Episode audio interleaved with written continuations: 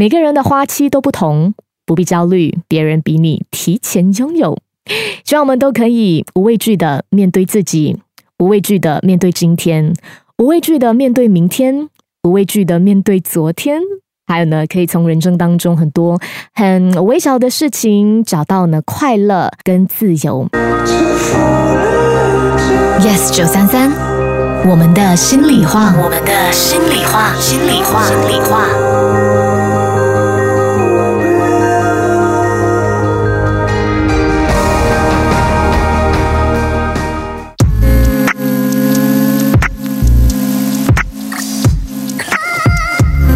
Test one two one two one two three. Hi everybody.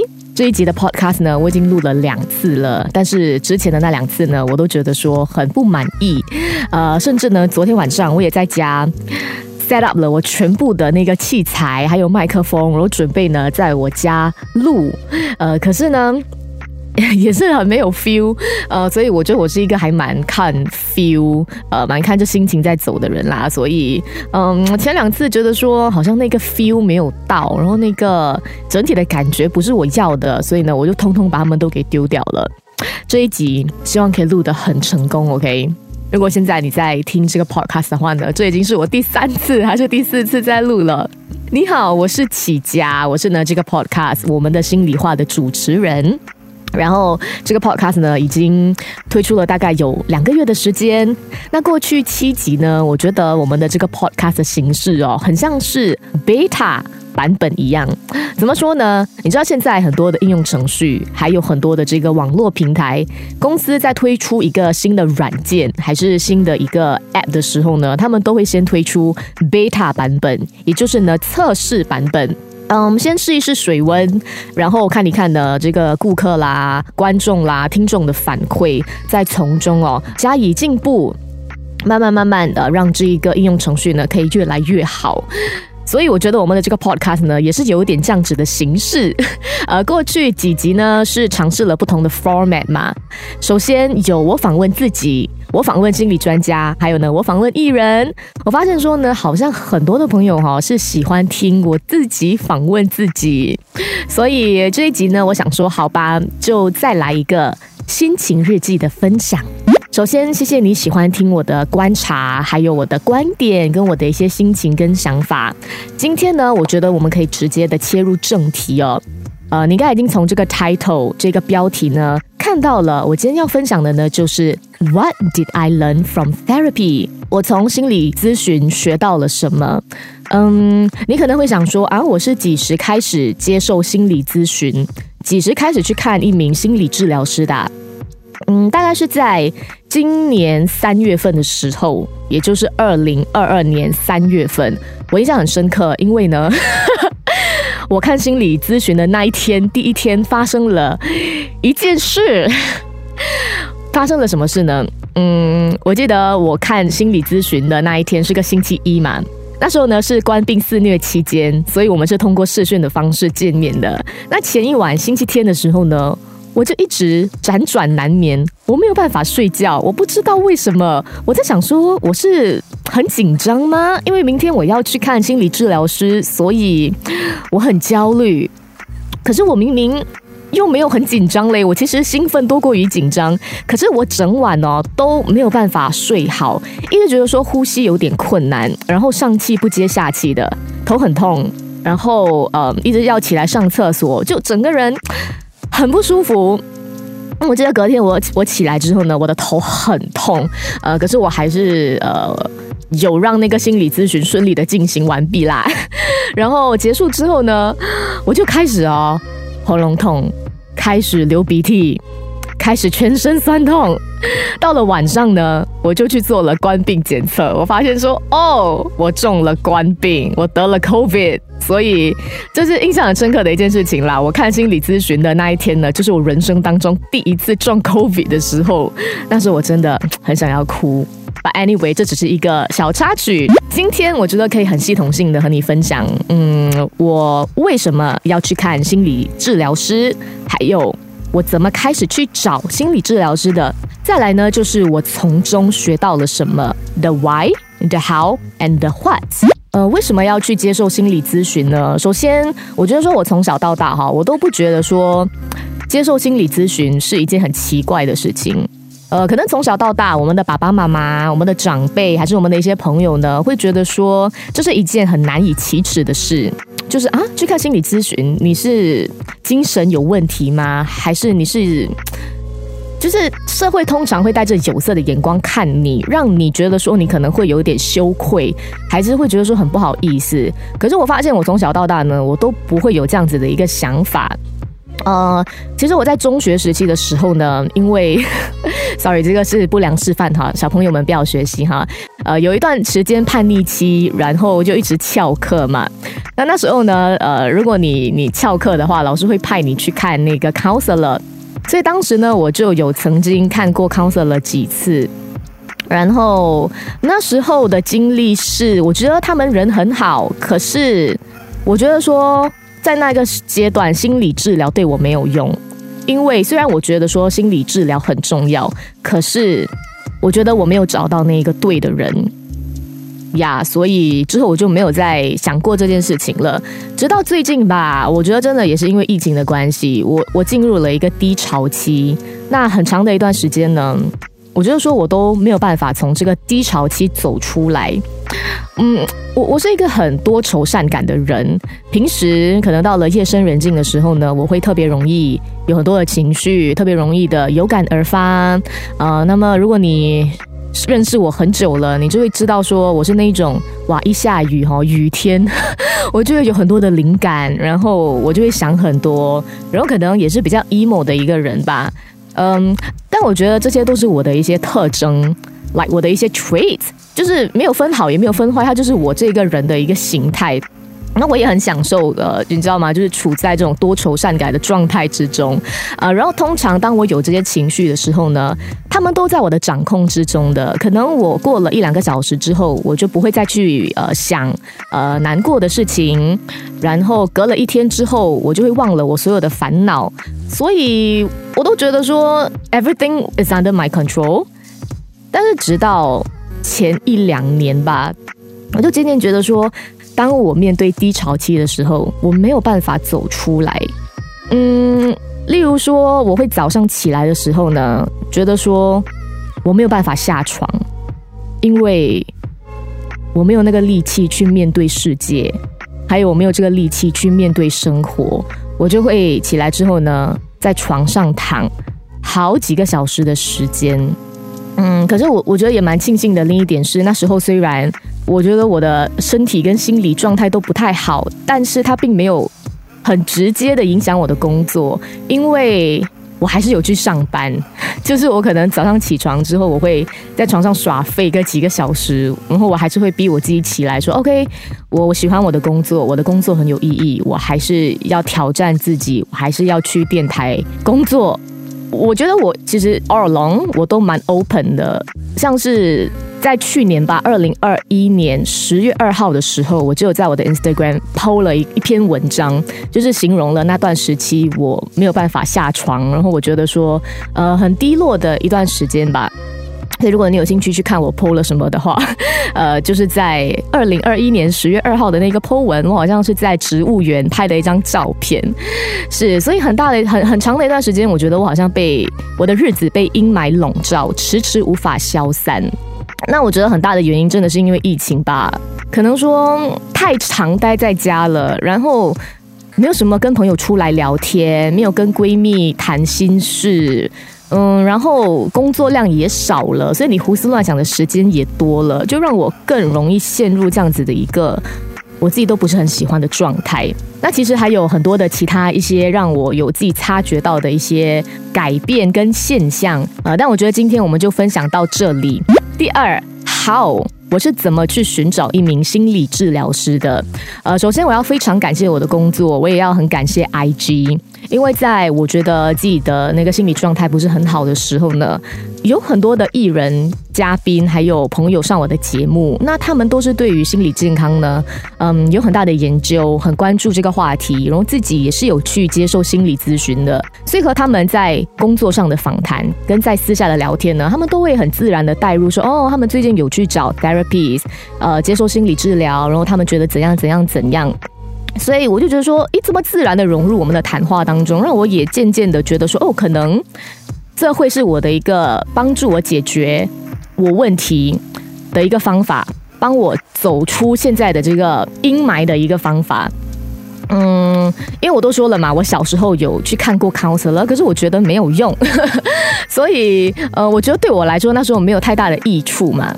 然后刚好那时呢，我就有一位朋友，前同事，他也开了一个 podcast，讨论关于 mental wellness 心理健康嘛。那他就有分享说，他也有看一名心理治疗师。那么刚好我和这一位前同事，这一位朋友，我们交情没有很深，可是就是那一种每次见面，你都觉得说有一种莫名的 connection，很谈得来。然后呢，他分享的一些呃故事啊，跟他的 po 文啊，都有让我引起共鸣啦。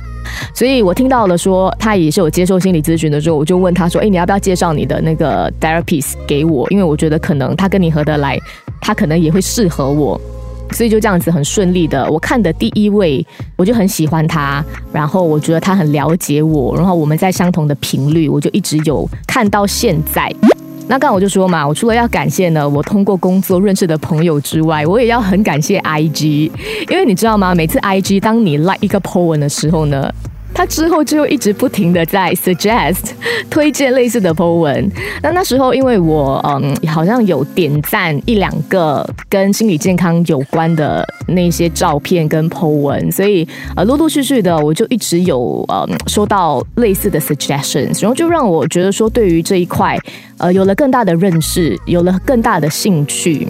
这个过程当中，我觉得嗯得到的不只是心灵方面的引导，而也得到了一些。重要的知识。好，那很快的第三，What What did I learn from therapy？呃，我觉得这个 What 的部分的，我可以分为三点吧，Three A、Three B、Three C。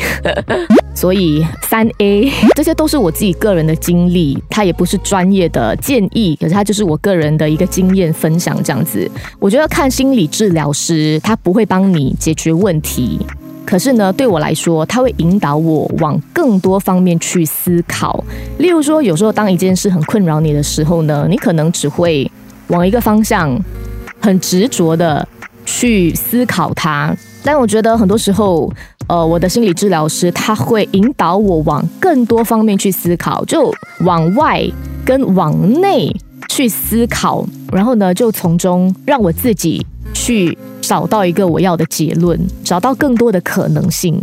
那另外一个，我通过心理咨询发现的是呢，就是原来我一直觉得我自己不重要，我都觉得说别人比较重要，别人的想法、别人的情绪、别人要的东西，比我自己要的东西还要重要。那我是怎么发现这一点的呢？我记得有一次吧，我就和我的心理治疗师分享说，每一次当我要做出一个决定的时候，我就会听到很多不同的声音。嗯，这样讲好像有点像是灵异事件，但但不是，不是说真的通过耳朵听到的声音。可是我会在我的脑海当中，还是我的心里呢，听到很多人不同的意见，导致我没有办法前行。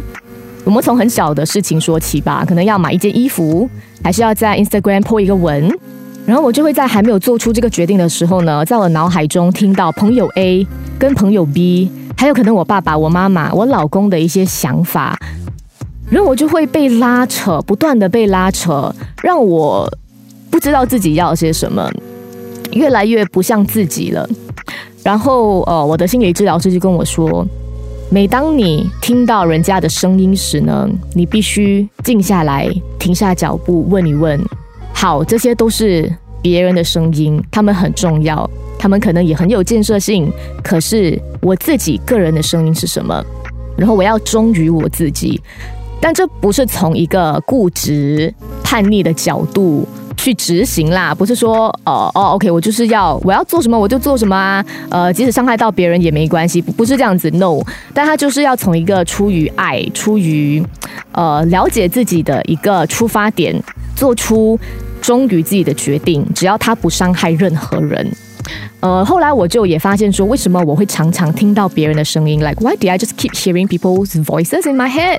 是因为我的个性。我有分享过嘛？我的天生的优势，根据 Strength Finder，我的 Natural Strength 是同理心 （empathy）。然后同时间呢，我也是一个很敏感 （sensitive） 的人，所以我很容易感受到别人的情绪，还有别人的想法。我很容易呢，就可以走入别人的内心世界，所以这是一个优势。但是有时候我无意识的呢，就会走到另外一个极端。就是当我感受到别人的情绪、跟别人的想法、跟别人的价值观的时候呢，我可能会也把他们当做自己的价值观，because I just absorb so much of other people's feelings and emotions and like people's like general being，就好像一块海绵一样，我就是不断的在吸收。所以当我嗯太容易吸收到别人的东西的时候呢，我就会有时候忘了我自己是谁。所以，嗯，这是我近期学到的一个很重要的一点啦，就是当我听到别人的声音的时候呢，我必须停一下脚步，然后问一问我自己：好，这些声音是别人的，是好的，可是我自己的声音是什么？我要的是什么？我要做的是什么？我自己又是谁？嗯，那我觉得通过这方面，让我发现说，独处对我来说真的很重要，就是有时候。当生活变得很忙碌、行程很满的时候呢，我接触这么多人嘛，而且我也很喜欢交朋友。就虽然说我是一个比较内向，然后有时候会你知道活在自己世界的人，可是我也是一个超爱交朋友，然后我很喜欢跟人家打招呼，我很喜欢主动跟人家聊天的一个人，这些都是好事。可是有时候我就会忘了哦，我我我和别人。真的，呃，接触了一整天之后呢，我真的要回到家里发呆、放空一下下，然后感受一下我自己是谁，然后，呃，回归到自己的这个呃真实内心的状态吧。好，第二。Tree B，我觉得呢，看心理治疗师哦，就好像在找一名营养师一样。Again，我要说，这是我自己的一个想法跟观察，它并不是专业的意见。OK，呃，为什么呢？OK，我就上网去搜了搜哈，营养师他们的这个工作目标，我就看到了，嗯，这个 definition。这个网网页就说呢，营养师是根据指定对象的实际需要进行营养管理，还有营养干预，进行人体营养状况的测定、评价、管理，还有指导。嗯，所以，我我觉得说呢，你看啊，我们如果要活得健康，我们都知道嘛，我们要吃蔬菜水果，要多喝水，然后要早睡，要做运动，呃，也要减少我们人生当中的压力，这是很 generic 的，我们每个人都知道。可是呢，每个人的身体状况也都不一样啊。有些人呢，可能是属于像我一样有敏感性肌肤，呃，有些人可能是有高血压、高胆固醇，可是有些人呢是低血压、贫血，然后你就是需要。通过自己对自身的了解，然后知道说哦，我有什么营养需要摄取多一点，然后哪些食物可能不适合我吃，我可能比较适合多做一点这个，我可能需要少做一点那个。我们都需要有一些个人化的疗程，来帮助自己可以在对的方面着手，对症下药，然后解决那个问题或者预防某一个问题嘛。所以我觉得去看心理治疗师的时候呢，他会更加以一个个人化的方式呢。来引导你怎么可以达到你的最佳状态。然后三 C，嗯，我觉得找心理治疗师呢，有时候就很像是女生要买保养品一样。我觉得我们可以给自己跟对方呢一些机会。嗯，怎么说呢？市面上的每个保养品都是好的，但它不一定会适合你。在这个行业当中，有很多的心理治疗师，他们可能是好的，但他们可能就是跟你不刚，还是可能就是不适合你。所以有时候呢，如果可以的话啦，我我自己本身是觉得说，你可以呃试试至少超过两个的心理治疗师。呃，然后每一个都看他们至少一次，可能看两个、三个、四个，如果经济情况允许，然后时间允许的话，然后看了三四个之后呢，大概有一些经验嘛，你就会知道说，就是现阶段我已经准备好要去看心理治疗师了吗？那如果 OK，我觉得我准备好了，我和哪一个会比较谈得来？然后哪一个和我会比较有默契？哪一个和我呢会在相同的频率上？这就有点像是你知道去买保养品一样嘛？每个人的肌肤情况都不一样，有些人是油性肌肤，有些人是干性肌肤，有些人是敏感性肌肤。所以，嗯，去买保养品之前呢，最好就是去不同的柜台 先领取那个样本 samples，回家试一试哦，知道说哪一个品牌、哪一个系列比较适合自己的皮肤之后呢，才去花钱买整罐，要不然没有事。根据网络上的这些评价 review，还是朋友的推荐就去买的时候呢，不适合自己，你不觉得说很捶心肝吗？就是很浪费钱。嗯，所以 What did I learn from therapy？嗯，我觉得这概括啦，刚刚我所分享的三点就是 three A，我必须提醒我自己我很重要，然后我要聆听自己的声音。第二，我觉得看心理治疗师呢，就好像在看一名营养师一样。它会根据你个人的这个情况，帮助你可以达到最佳的状态，还有呢，可能让你知道说你自己的地雷在哪里。第三，找心理治疗师呢，就好像买保养品一样，如果可以的话，就呃先去试一试，然后再做出一个决定。啊，以上就是我个人的经验跟分享啦。我真的觉得说，从三月份到现在，我去看心理治疗师，是我人生当中呢做过最棒的一个决定。那我其实每一次也很期待和我的 therapies 聊天，我大概每一两个月都会见他一次。我觉得他就是好像是一个很有智慧的朋友一样。然后呃，我也很珍惜我有找到他，因为我其实看的第一位，我就觉得说，嗯，他跟我很谈得来了。我觉得，如果你也在考虑要不要去找心理治疗师的话呢，你可以想一想，然后可以和身边信得过的人分享啦，听听他们的这个想法如何。因为现在真的就是一件很自然，然后也很普遍的事情嘛。然后再来，你也可以看一看你的公司有没有补贴，因为现在很多的这个大公司、小公司。对于呃心理健康这方面呢，是越来越上心了。所以如果有一些 subsidy，is even better，对不对？就是对于我们身心健康的一个投资啦。好，听完了这一段 podcast 之后呢，如果你有任何的问题还是想法，欢迎你可以电邮我起家 eve at gmail dot com。结束之前呢，也希望可以和你分享一句语录，是我很喜欢的一句话，是近期呢我读到的一句，我觉得很治愈，然后也很温暖人心的一句分享哦，是来自万特特的一本书《这世界很好，但你也不差》当中就说到，每个人的花期不同。不必焦虑，别人比你提前拥有。每个人的花期都不同，不必焦虑，别人比你提前拥有。希望我们都可以无畏惧的面对自己，无畏惧的面对今天，无畏惧的面对明天，无畏惧的面对昨天。